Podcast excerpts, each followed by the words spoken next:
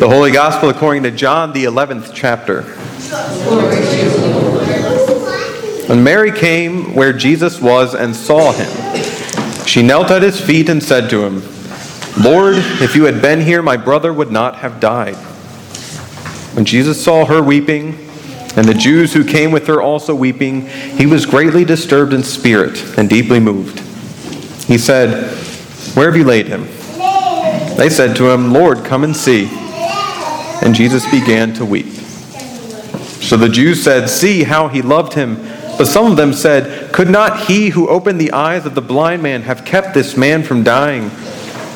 Then Jesus, again greatly disturbed, came to the tomb. It was a cave, and a stone was lying against it. Jesus said, Take away the stone. Martha, the sister of the dead man, said to him, Lord, already there's a stench because he's been dead four days. Jesus said to her, Did I not tell you that if you believed, you would see the glory of God? So they took away the stone. And Jesus looked upward and said, Father, I thank you for having heard me. I knew that you always hear me, but I have said this for the sake of the crowd standing here, so that they may believe that you sent me. When he said this, he cried out with a loud voice, Lazarus, come out. The dead man came out. His hands and feet were bound with strips of cloth, his face, his face wrapped in a cloth. Jesus said to them, Unbind him and let him go. The Gospel of the Lord. You may be seated, and the children may come forward for a children's sermon.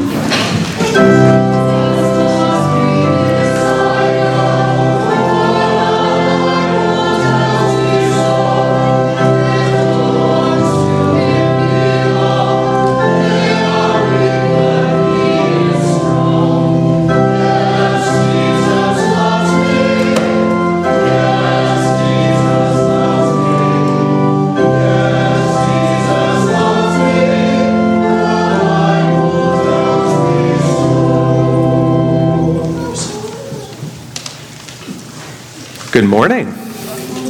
How are you? Good. I see some of you brought envelopes. Very good. We'll be talking about those again today. Now, the first week, we've had like two envelopes so far, right? Right? So, the first week we talked about how we use those envelopes to help people in need. And the second week we talked about how we use those envelopes to tell people the truth that God loves them very much. And this third week, we're going to talk about how we use those envelopes to encourage one another. Now, encourage is a weird word, I'm sure you already know it, but basically what it means is to cheer someone on. Right? Have, has anyone ever cheered you on before? Yeah? Where has someone cheered you on, Ava?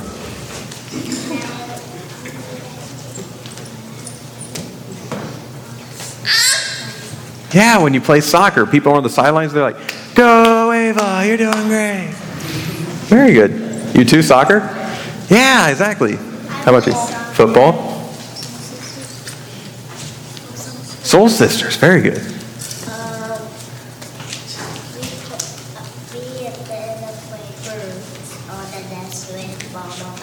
Yeah. Now, have you guys ever cheered someone else on? When have you cheered someone else on, Anthony?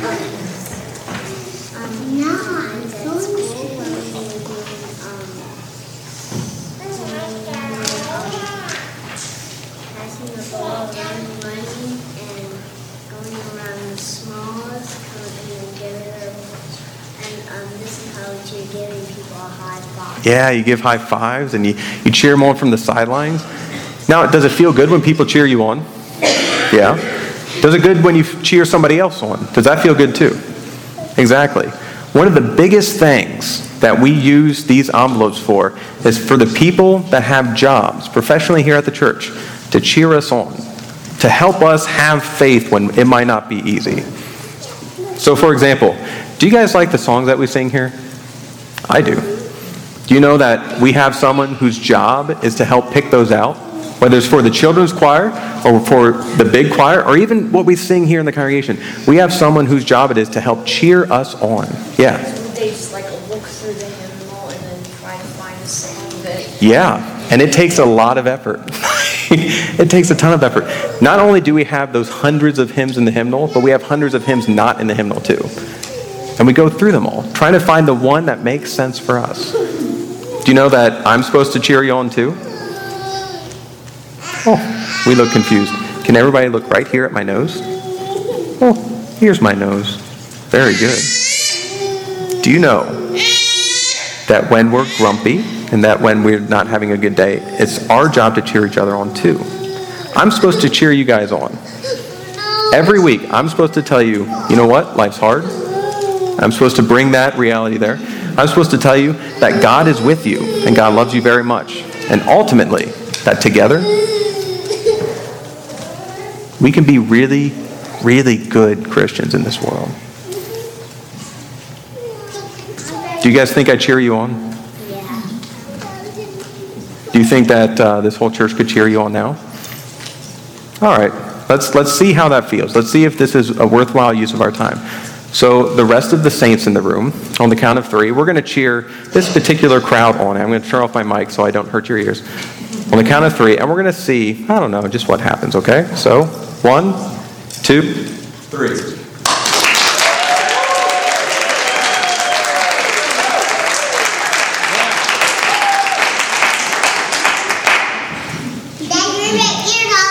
Yep. So, some of you got your ears hurt, but all of you smiled. all of you smiled. Yeah, you just make my ears wobbly. Oh, I'm sorry. Be careful with that. I will. I will. My, my ear has. But regardless, I'm sorry. I apologize. But I will say that when every one of you smiled, you know how important it is to cheer each other on. And that's the work that we do here at the church. I think the best. Will you guys pray with me? Yes. All right.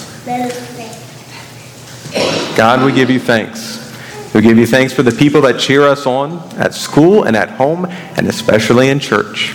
We ask that with these envelopes that we'll receive, we might use whatever we have to cheer each other on and draw on the front whatever we've done to cheer each other on this week. Thank you for your help. Thank you for your spirit. In your name we pray. Amen. So we do have two baskets as normal. Here's the first one. Should we give you our envelopes? No, put your envelopes in the offering plate when it comes by. Just one. Oh, we already got another helper. No, put it in the offering plate. You know the gold plate that comes by during the back end of the service? Oh, here you go. Would you like one? Would you like one? There you go. Everybody got an envelope? Very good. Ooh.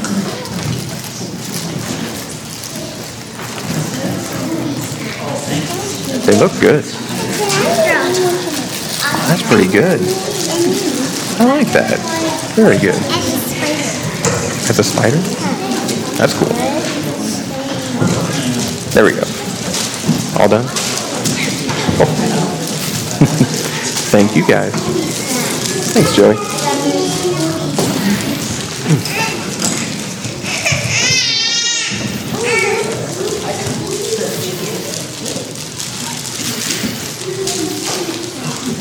In Jesus' name, Amen.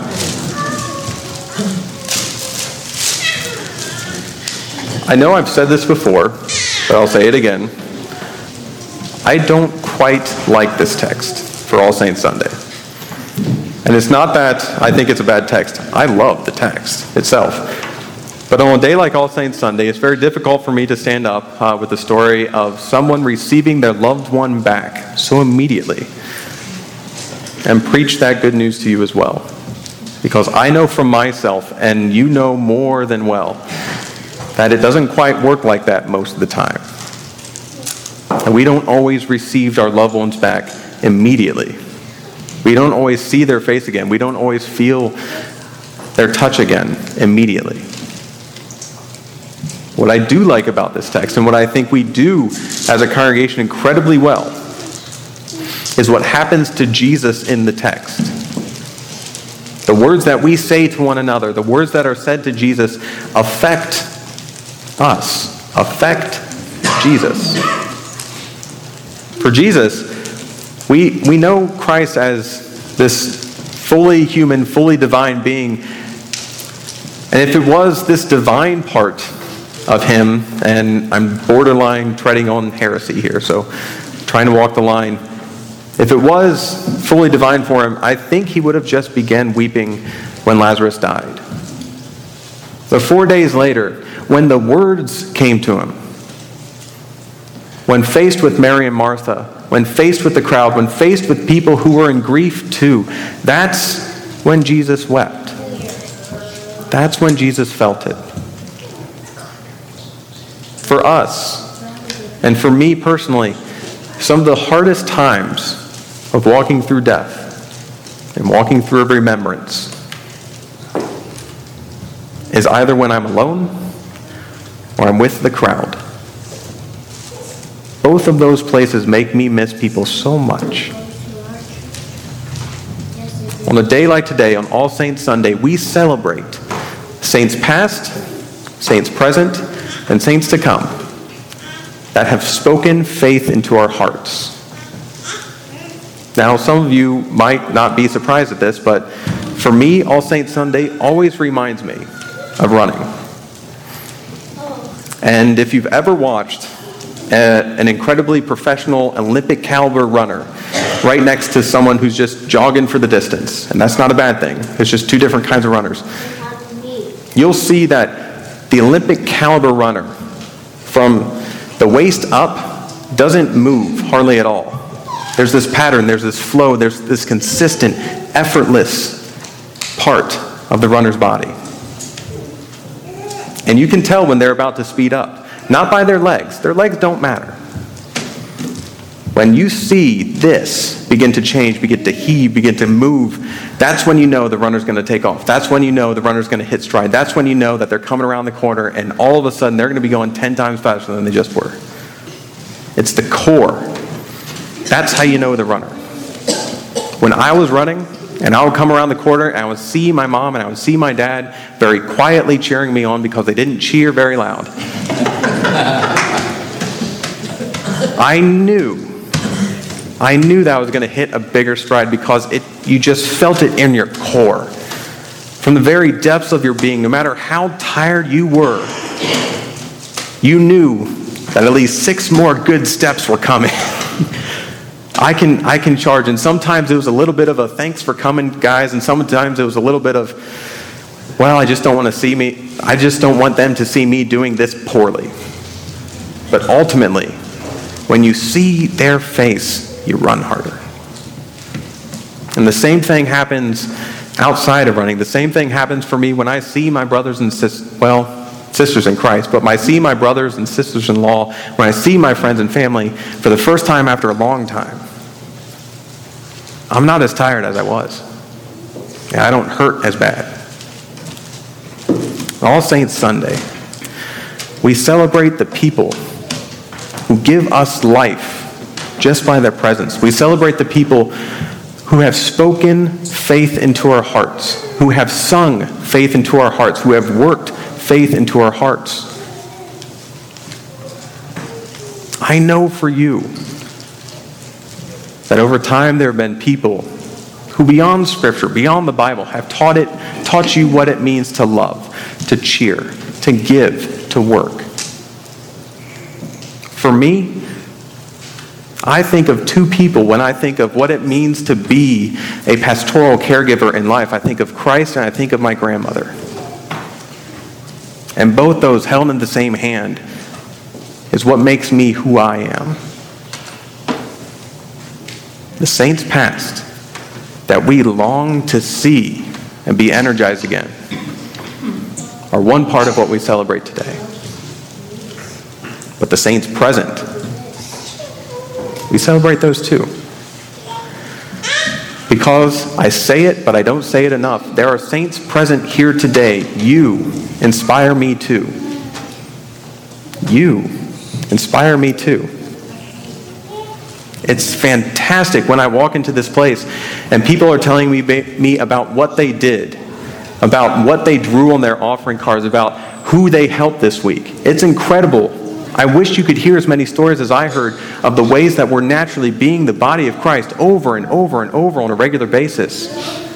your sainthood, the way that you are naturally living Christ in this world, inspires me to do the same. And then today, one of our youngest members, imagine what he will say over time. He will say, I remember Trinity Lutheran Church. I remember these people who sang every week, who are constantly working on behalf of Christ, who are constantly being together with one another, who taught me what it is to love and to serve, to give and to grow. This is the sainthood that he will inherit, that he will grow in, that he will be washed in. Today we celebrate the saints past, the saints present, and the saints to come.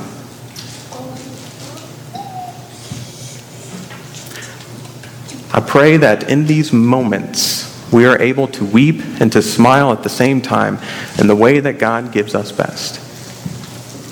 And that from time to time, in moments that leap on, up on you unexpectedly, we might be able to see very clearly in our hearts the face that gave us strength, the touch that taught us how to touch,